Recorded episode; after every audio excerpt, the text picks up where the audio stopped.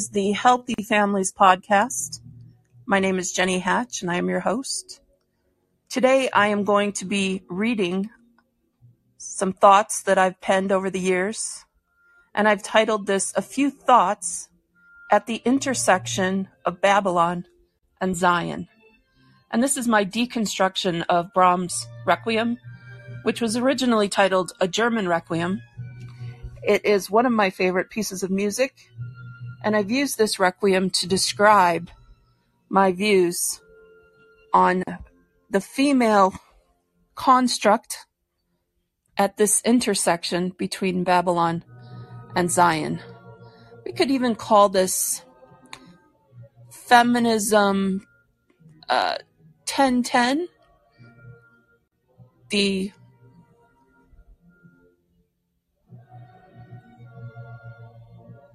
Anti-Feminist Manifesto, intersectionality being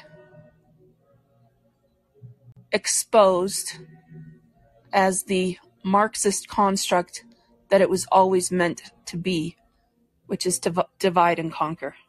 It is much easier to take over a nation when you get the most privileged women in the world and in world's history in a constant state of aggravation and entitlement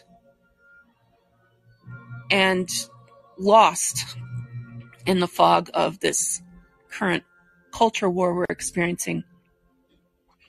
This post was written to push back against all that.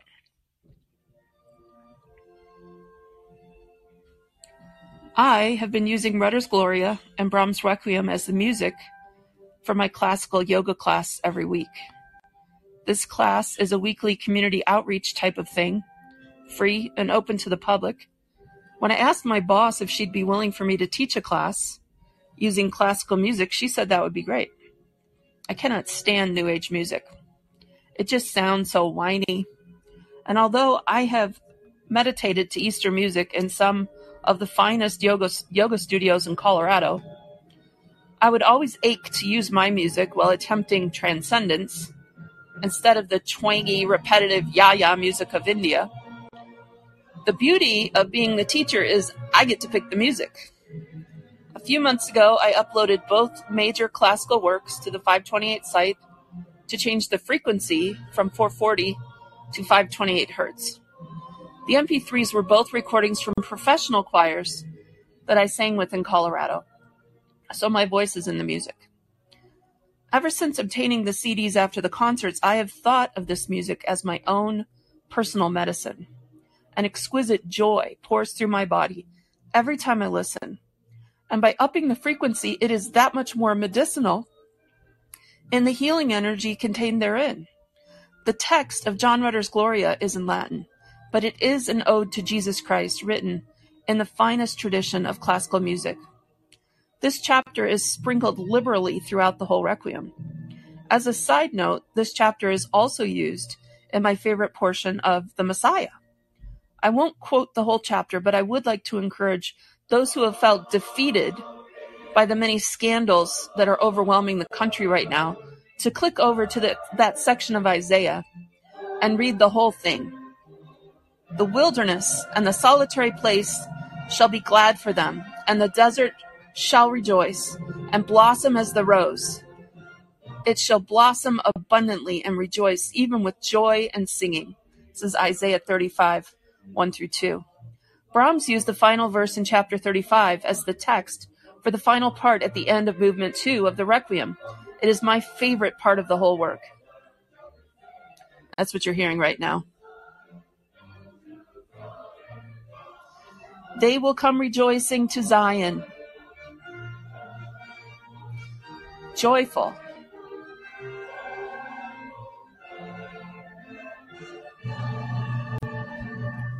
I have timed this music to be the accompaniment to a specific portion of my yoga class where we really energize our bodies using a variety of techniques, including Reiki and reflexology enhanced with essential oils. Here's the text. And the ransomed of the Lord shall return and come to Zion with songs and everlasting joy upon their heads. they shall obtain joy and gladness, and sorrow and sighing shall flee away. Isaiah 35:10 Pain and sighing shall flee.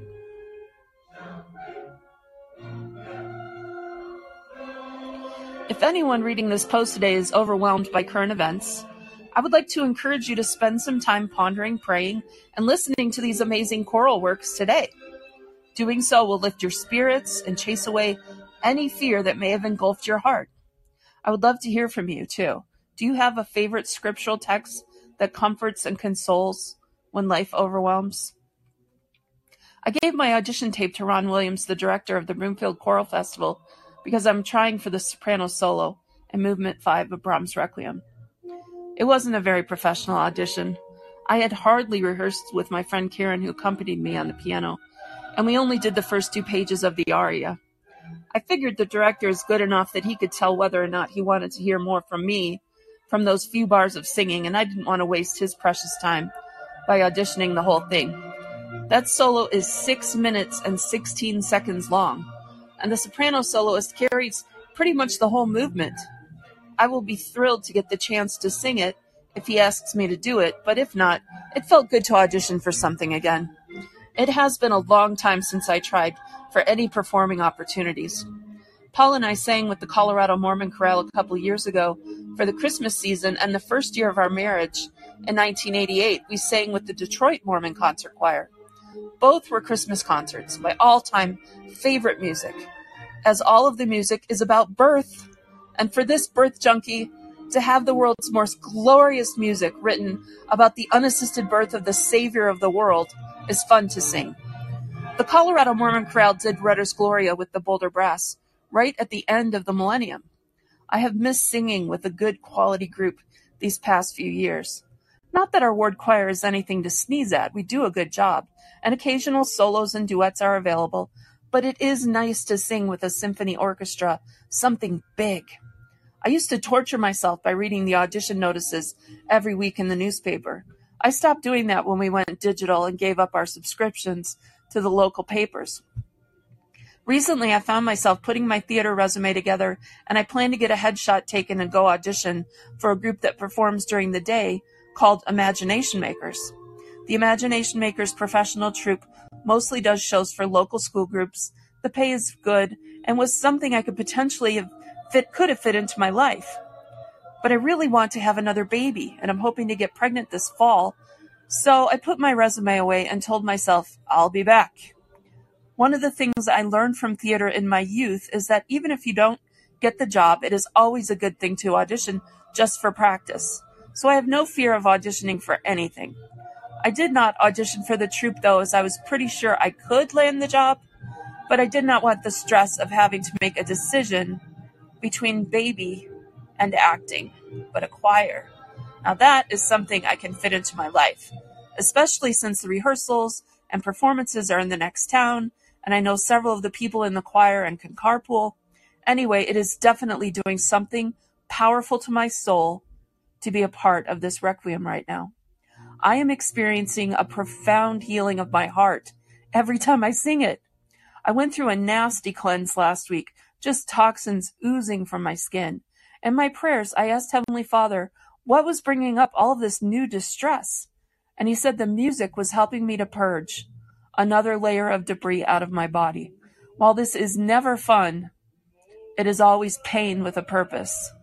I can feel my energy centers harmonizing and balancing as I sing this piece of music. I'm in balance in a way that my body has never been balanced before, and I have done loads of energy work to line everything up over the years. There is a balancing power in this music. It is profoundly working its way into my heart and soul, and I can feel it opening up a new chapter in my life. My thoughts on a German Requiem. I know classical music as much as any other amateur singer. The main type of music I have performed has been classical and Mormon sacred music. I have also performed jazz, barbershop, barbershop, sang in a couple rock bands, even did some grungy punk in my college days, and I love to sing pop solos and R&B. I have probably performed Mozart more than anyone, any other composer of my life, and was a part of some beautiful classical concerts with my high school and BYU choirs. I have performed portions of The Messiah, contemporary composers, but I have never heard Brahms' German Requiem. This is a mystery to me. How could I get to be 38 years old and never hear this piece of music, never sing a movement from it, never read the text, never know that it even exists? I set a goal two weeks ago to listen to the Requiem and rehearse it at least once a day. I have not quite made that goal, but I have listened to it almost every day, and I have sung it through about eight times now. I've listened to and sung the soprano solo about 50 times. I'm listening to the sixth movement right now as I type. Death, where is thy sting? This masterwork of musical art was written for birthing mothers. I am absolutely convinced it. Uh, insertion here, I didn't write this in the text, but I, I found out that Brahms wrote this requiem after the death of his own mother.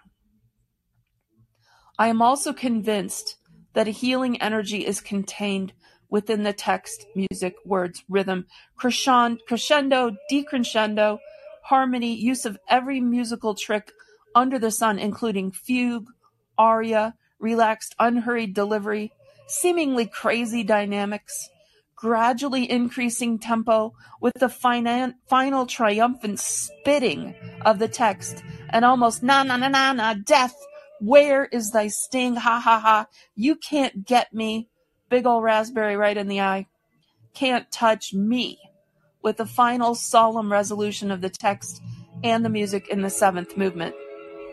I feel waves of spiritual glory wash over me every time I sing it, every time I listen to it, and every time I think about the message of the text.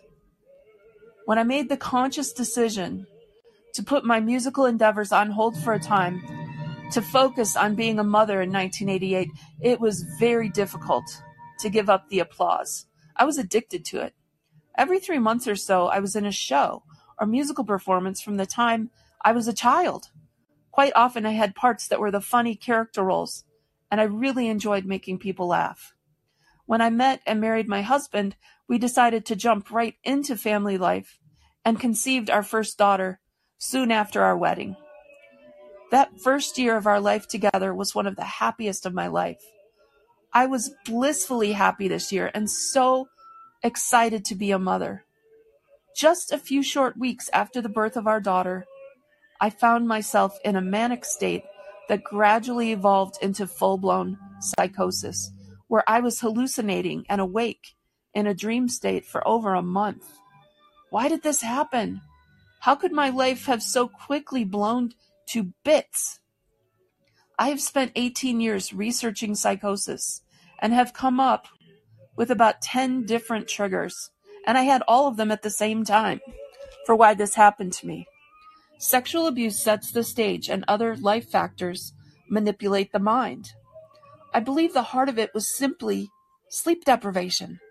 We moved to another state when our daughter was six weeks old in the dead of winter and the stress of the move combined with our relocation to a place where we had no friends conspired to set me up for a complete breakdown. I also had some demons from my past that were haunting me during this vulnerable time. When the happy and joyful parts of my theatrical life stopped in 1989 and I fell into the abyss of depression after being gang raped in the mental hospital, I determined then that part of the blackness I was feeling was simply from a lack of artistic beauty in my life. The rapes were so traumatic, I had no memory of them for 12 years. I had become so accustomed to feeling that amazing high mix of adrenaline and performance excitement that to have it just stop was a real bummer. In fact, I found myself in a depressed, suicidal state that was about as opposite as any joyful high I had yet experienced in life. That good old law of opposites kicked in really hard. I remember this year as the time in my life when I didn't sing. I'm going to pause in reading this right now so that we can focus on listening to the fugue that's coming up. Where's my comfort? Oh Lord, where is my comfort? My comfort is in thee. Listen up, so good.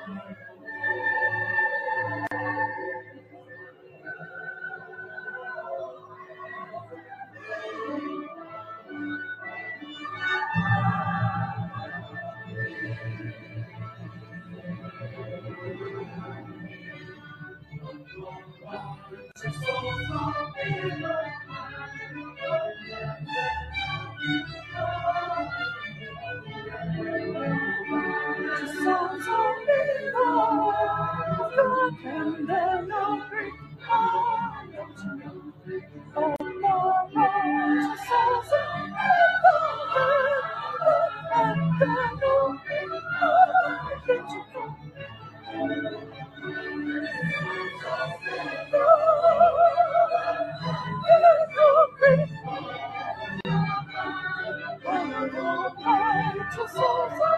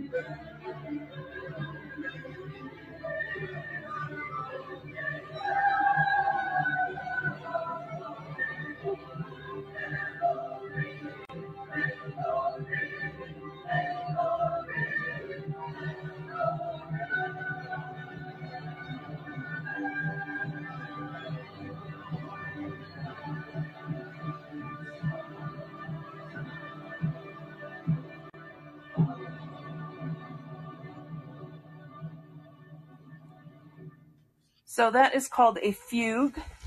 It's basically the four parts bass, tenor, alto, soprano chasing each other in this woven harmony of we are just being held in the palm of Heavenly Father's hand and no pain, no grief. You can't touch this. That is the most fabulous part of the Requiem. And I always timed my yoga class that we would do this Reiki and aromatherapy infused um, massage techniques using our uh, foot reflexology, ear reflexology to renew and and enhance what we were doing during this classical yoga class that I designed. And there is a healing power in that fugue. Brahms called it a fuga. Fuga is German. And I just love the potential healing there for all of us who everybody right now is suffering. Everybody's mourning something, somebody. We've all lost somebody. And listening to this music renews, makes us whole again, and no grief. No grief, no sour, sorrow. So back to my words. I had become so accustomed to feeling that amazing high mix of adrenaline and performance excitement that to have it stop, just stop, was a real bummer. In fact, I found myself in a depressed and suicidal state that was about as opposite as any joyful high I had yet experienced in life. That good old law of opposites kicked in really hard. I remember this year as the time in my life when I didn't sing. I did not realize then that the pinnacle creative artistic moment for any mother was to give birth unhindered and with empowerment alone and in harmony with the glory that is available to all if they only make the decision to grasp this possibility. Our bodies were designed in the image of our heavenly parents, and every time we engage in procreative activities like sex, birth, and breastfeeding, exquisite orgasmic joy is the potential for every mother on the planet today. It is only our ignorance about our bodies and the current lies and assumptions that block us from experiencing this hormonal bliss with our husbands and children.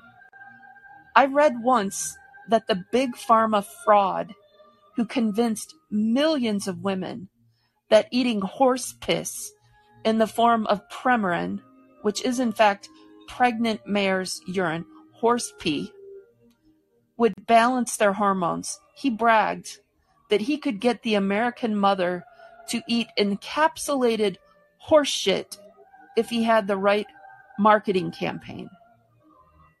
But I digress. It's not like husbands and children stand after a meal and with thunderous applause ask for an encore dessert. So much of a woman's life is negativity. Do I really have to eat that? Where is my dress? Mom, you forgot. But I don't want to go to bed. What I have learned from mothering my little ones is that I only have the, those babies with me for an instant, and then they are grown and off to their own interests and agendas. Paul and I have always sung to our babies when they were small. We have a repertoire of about 10 favorite lullabies that we have used over the years with our children. A clear favorite of all the children has been the Angel Lullaby from My Turn on Earth but they also loved Brahms' lullaby as well as a variety of primary songs and hymns that we have used to lull them to sleep. Benjamin has been unique. He wants the same song every night. Even now, on the nights we sing to him, he wants, I am a child of God. He calls it, child of God. And when he asks for the song, he'll say it really fast, like it is one word, child of God. We have this fun exchange that we go through at night I'll ask him if he wants a lullaby. He thinks about it for a second and then he says, yes. And I'll ask him which one he wants. And then he pretends to be thinking. And then really fast he'll say, Title God, It is his special song. My prayer is that after hearing it hundreds of times, sung to him while he was in the womb and as an infant and toddler, when he hears it in the future, it will sing to his soul and remind him of his parents who love him more than life itself and would do just about anything to help him and keep him safe. When I was expecting Benjamin, I memorized all of the verses of Come Thou Fount and sang them to him over and over while I was pregnant. Recently, I was editing some fil- film footage online, and the a cappella version of me singing that song came on the computer. He stopped what he was doing and looked at me and was quiet for a second and then he said, Turn it up. So I did. He had a twinkle come into his eyes and he gently said, I love Come Thou Fount. At that moment, I knew that his spirit remembered me singing it to him while he was in my womb. And it was a sweet and sacred moment for us to share. I've often wondered if I've lost anything precious by giving up a music career in exchange for singing lullabies. At times I have honestly wished for the track I was on with musical theater. But those sublime moments with my family, I just don't know that I would have experienced anything like that performing the great works on the various stages of America.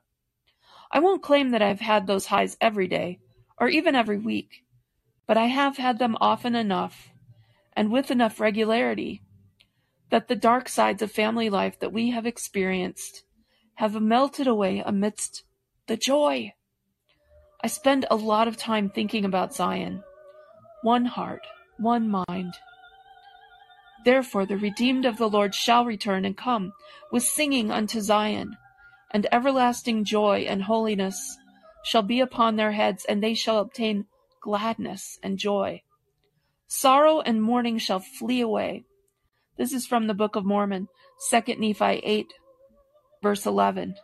The exact same verse is in Isaiah 51:11.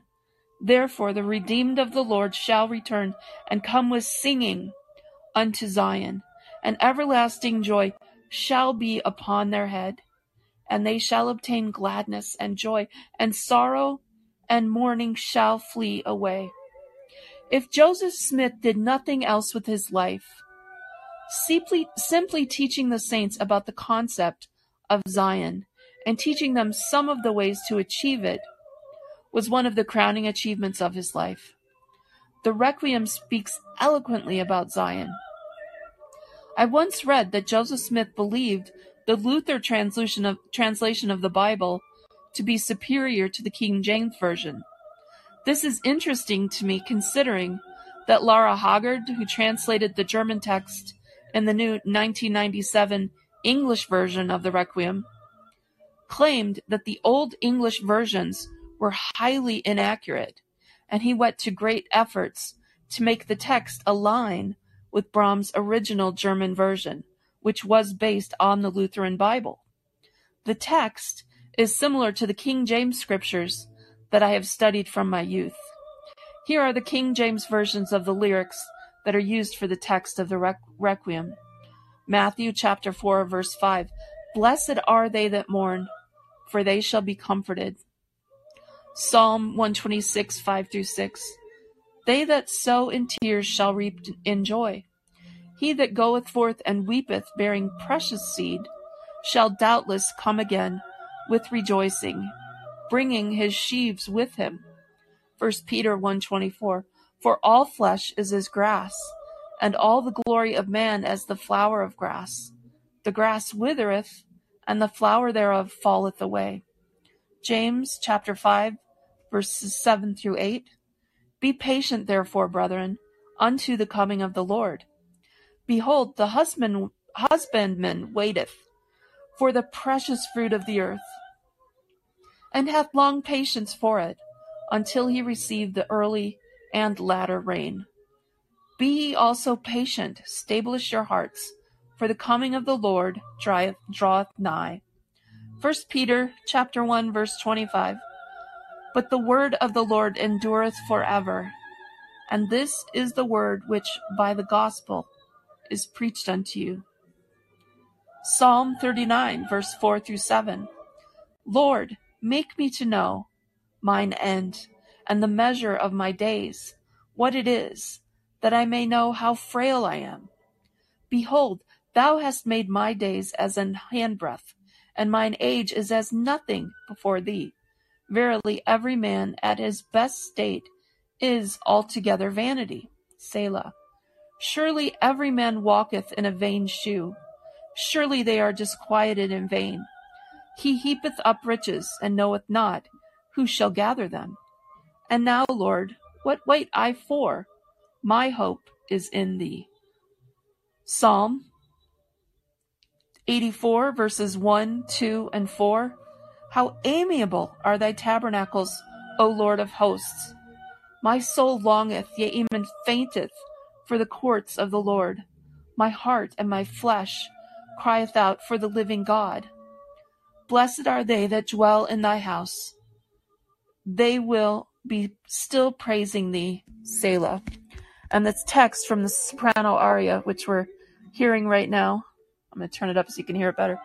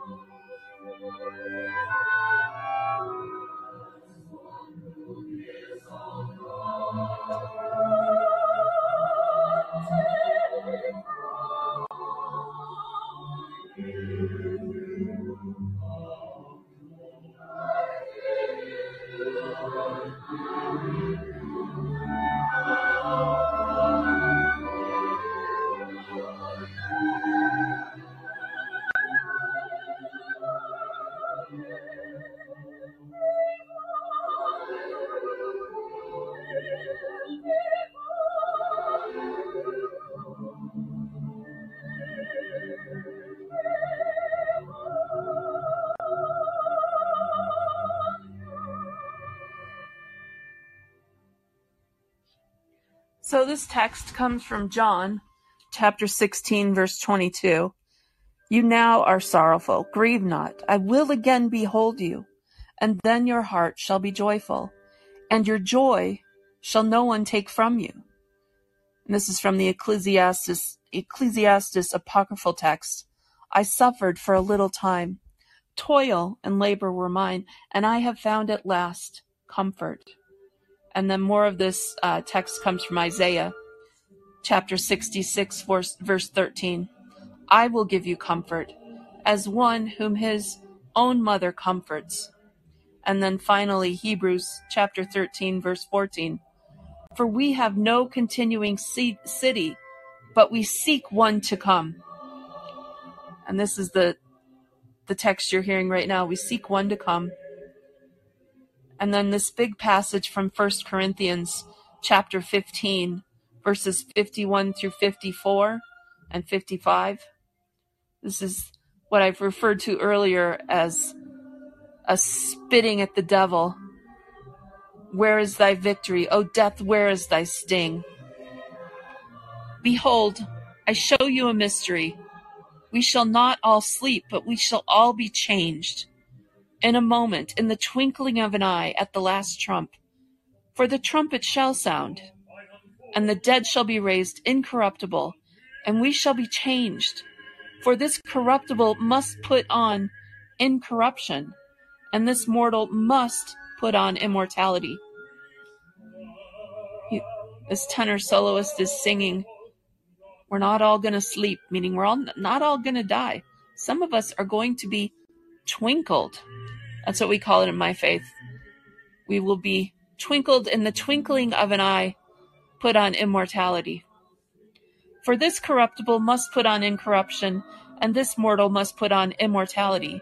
So when this corruptible shall put on corrupt incorruption, and this mortal shall have put on immortality, then shall be brought to pass the saying that is written, Death is swallowed up in victory.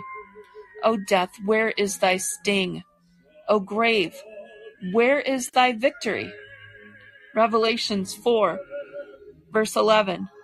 Thou art worthy, O Lord, to receive glory and honor and power, for thou hast created all things, and for thy pleasure they are and were created.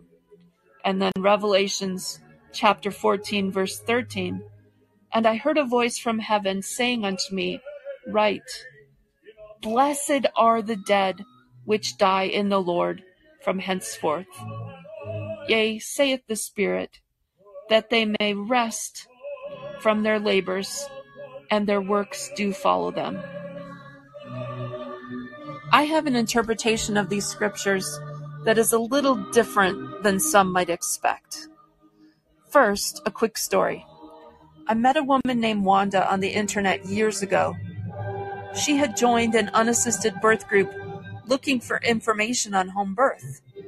She had given birth to two very premature babies, and at the time I met her, was on the road to recovery herself, trying to find out why her body had such a difficult time holding on to her babies.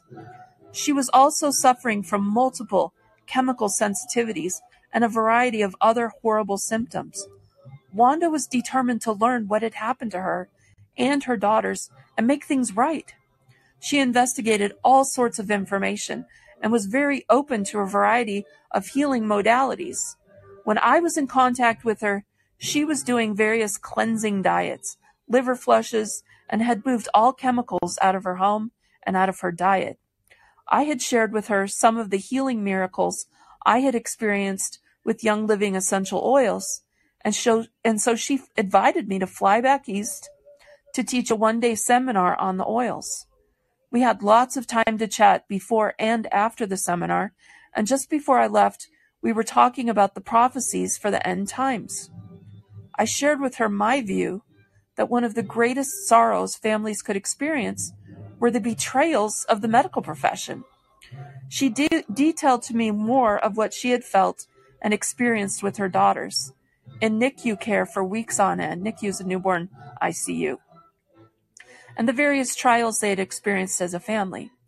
the highly paid, monopolistic, know-nothing conglomerate of drugs and surgery that is practicing on women and babies all over the world is leaving a damaged residue in its wake. I shared with her my belief that many of Isaiah's prophecies were about modern childbirth. For example, I told her about Isaiah 54 and 3 Nephi 22 and how I believed that Isaiah was talking about our generation of women. I shared with her my belief that the singing that thou didst not bear was for those women who have not had to experience Babylonian chemical birthing, and that those scriptures were talking about mothers who had come to the other side of the Babylonian nightmare, had claimed their sovereignty, and had moved into joy and singing in Zion. And then your joy, no one, none shall take from you. I missed the first crucial hour with my daughter as they were stitching up my belly and she was sent to the nursery after we had a C-section for a breech presentation.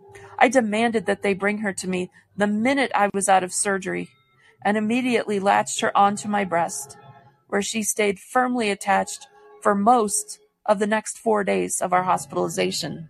I have often thought nursing Allie was one of the most difficult things I have ever done. The Spirit testified to me then that what I was sharing with her was true. She also felt it, and we rejoiced together. Oh, that's my ringtone. Okay. Sorry for the interruption. The Spirit testified to me then that what I was sharing with her was true. She also felt it, and we rejoiced together. I was not surprised to read an email a few years later announcing the birth of Liberty Love, a third daughter born at home, to parents who had shaken free from the bonds and chemical nightmare they had suffered through with two previous precious daughters. Wanda was a mother who had walked the dark paths, and she went seeking, looking for some pearls of wisdom. What did she find? What did she learn? She learned what I did after I also took the time and effort to seek it out. Heavenly Father wants His children to experience exquisite joy and happiness around the births of our children. Since the spiritual wit- this spiritual witness I experienced when I testified to Wanda about my interpretation of those scriptures, many of which are part of this requiem, I have become even more convicted in my heart that the chemicals are killing family life and connectedness, and we will never get to a Zion society I'm sorry, I'm crying. we'll never get to a Zion society if we don't have some Zion families first. the proper hormonal connectedness opens up a window of opportunity. It lays a firm foundation that if the couple chooses to seize the opportunity can be a lasting and firm foothold to build a Zion family where husband and wife are of one heart and one mind. Conversely, a Babylonian birth where mother is needlessly cut and chemically damaged, baby incarcerated for days, weeks, or months in NICU care, and father expected to pay all the bills, has a devastating effect on family life. The strong foundation that is needed to build a fully connected family life is often damaged and broken, and I believe contributes heavily to the current divorce rate and the drug use of our teens. I sometimes observe mothers who have one child. Some of these women have a very sad countenance or even look angry. A general feeling of rage is often fuming under the surface of her being, and her husband, if he is still around, sometimes has a spirit of guilt and shame about him. These women, I believe, are heroes. When I get in close proximity to these mothers and can feel the hurt, I often wonder, what the heck did they do to you and your child? What caused the fountains of life to dry up in your body, so that you either consciously chose not to have any more children, or your body made it impossible for you to conceive because the trauma was so bad? Conversely, when I am around unassisted birthing mothers, the joy that is radiating off of them is palpable. They describe the birth experience as the most amazing event of my life. I would have 20 children if I could. Babies are the greatest gift of life, and that was the most empowering experience I have ever had. Also, there is a very real sense of joy and jubilation coming from the baby. They engage my eyes and look so full of light. When I think of these babes compared to the NICU babies who are daily traumatized for weeks on end and have the life sucked right out of them by drugs and needless procedures, I just weep in my heart for the unnecessary suffering. As I rehearsed that aria tonight, I sang the words, Then your heart shall be joyful, and your joy shall no one, no one take from you. I just screamed it out, and then your joy shall no one, none take from you and it was real and it was powerful and it was hope for the future. The main reason I got into unassisted childbirth was because the hospital staff always took my child away from me at the very moment I wanted to be with them the most. At the very moment of birth, all these busybodies were right in our face, pulling on the babe, yanking out my placenta, messing with our bodies, and distracting us from the important and crucial work of connecting. I know I can fight my way to an undrugged birth in a medical environment. I did it two times. But why should I have to? Why should I be forced to go along with hospital policy when all I want is to give birth and hold my baby in my arms? And no one take my joy from me. And have no one distract me from the happiness that I worked nine long months for and waited my whole life to do and to be. The presumptuousness of those professionals who think they know best the absolute pride and arrogance who think they know it all, who think they are God's gift to humanity, who think they are the all knowing, the all being, God like, all powerful, and all doing. They are nothing. They know nothing. Just about everything they do is fear based and damaging. They cut families off hormonally right at the beginning of the harmony being a possibility. They shove their drugs into the veins of unsuspecting innocents. They cut and they break and they damage and they call it healthy and whole, and it is not. Taking a baby away from its mother and father causes sorrow. A sorrowful heart is the result of messy chemical births. And for what? Safety? So everyone else can feel comfortable? So the parents can relax and trust and know that all is well in Zion, yea, Zion prospereth? and all the while the babes scream and shut down in autistic symptoms because they have no way to cope and process what just happened to them? I know of no better example of carnal security than a mother and father who blindly trust the medical profession. I believe Jesus Christ helped Brahms to write that requiem to help heal the birthing women of the world. I believe he wrote it because he saw our day. He saw what we would be experiencing, and he used the prophetic texts that described our day and proved to us that at some point the insanity would stop, and one by one we would find our joy, and our joy would lead us to Zion. And Zion should be what we as saints are working for and fighting for and living for. What is the purpose of sealing families together forever if they merely tolerate and hate each other in this life? What is the purpose of teaching our children that family can be forever if we just mess with those connections right from the start? Is it possible that the scripture that talks about the whole earth being wasted at his coming is referring to Babylonian birthing, which disconnects and traumatizes the family at the very moment they are first getting acquainted? When mother and child greet each other under a drug-induced haze. Perhaps that sets the pattern for them not being able to connect unless drugs are involved. As I said, I believe the Requiem was written for our day, written to help heal the broken hearts, and written to give courage and strength to those families who are seeking for Zion. In Doctrine and Covenants, it says that those who are not willing to raise a sword against their neighbors must flee to Zion for safety? And is it possible that the sword being raised against our neighbors is in fact a little knife used to cut open the belly of a mother during a C-section? People, it is time to flee Zion and get away from those swords. And it shall be called the New Jerusalem, a land of peace, a city of refuge, a place of safety for the saints of the Most High God, and the glory of the Lord shall be there, and the terror of the Lord also shall be there, insomuch that the wicked will not come unto it, and it shall be called Zion. And it shall come to pass among the wicked that every man that will not take his sword against his neighbor must needs flee unto Zion for safety. And there shall be gathered unto it out of every nation under heaven. And it shall be the only people that shall not be at war one with another. And it shall be said among the wicked, Let us not go up to battle against Zion, for the inhabitants of Zion are terrible, wherefore we cannot stand. And it shall come to pass that the righteous shall be gathered out from all nations, and shall come unto Zion, singing with songs of everlasting joy. Perhaps Zion is not so much a city as it is a place where mothers and babies can be bonded gently and naturally together. And instead of hating each other for the first five years of that child's life and then just barely tolerating each other for the rest of the time the child is in the home and fleeing from each other when the child becomes an adult.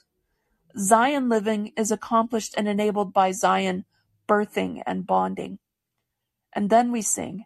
Then we feel the joy. Then we feel the connections and we start to realize the potentiality of eternal living as happy families. It takes a brave heart to learn the facts and then act on those truths. Parents who desire the best connectivity with children must take the time and effort to learn these facts, and then sorrow will flee. Blessed are they who are sorrowful, for they shall have comfort. I finished up this post, which I wrote in August of 2006, August 4th, 2006, by saying, I'm excited to learn the outcome of the audition. I can think of few things I would rather do than sing those words, accompanied by a live orchestra, at this particular time in my life. Actually, one thing comes to mind. I would love to give birth to another ch- child more than sing that aria. But if it be heaven's will, perhaps I can do both. So I wrote that in August of 2006 when my youngest child was four, and I have shared it over and over in various spaces around the internet. And this morning on my Substack, it felt appropriate to share this post on International Women's Day. There's so many lies being told about what it means to be a woman.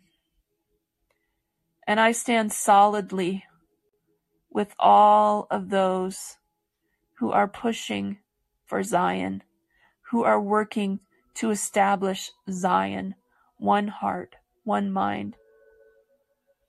The glory of the Lord is worth fighting for. And it is just such a joy to spend this hour reading these words that I penned back when I was still so hopeful I could have more kids. I didn't know we were done, but we were done.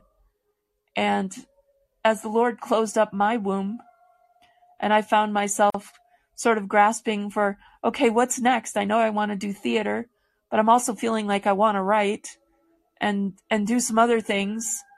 I decided to start out around that time as an activist promoting home birth, husband and wife home birth, and parental rights.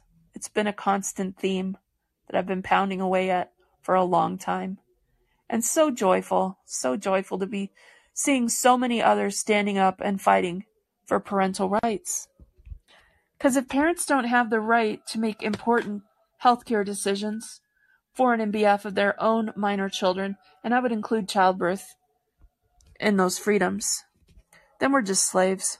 We're slaves to the Babylonian hellscape, and we are slaves to anybody who comes along who would deign to have authority over us, over our bodies, over our life choices. So I'm here pushing for freedom. It's uh it's been a wild ride to say the least. There have been many people highly disturbed by my work and upset that I would presume to teach young couples there is another path that they can go singing joyfully, dancing down this path to Zion. And how wonderful that so many are making the plans and taking the steps to um, to do this great work. So I'm going to finish this with the final little bit from Brahms Requiem, Movement 7. And I hope you have a great day.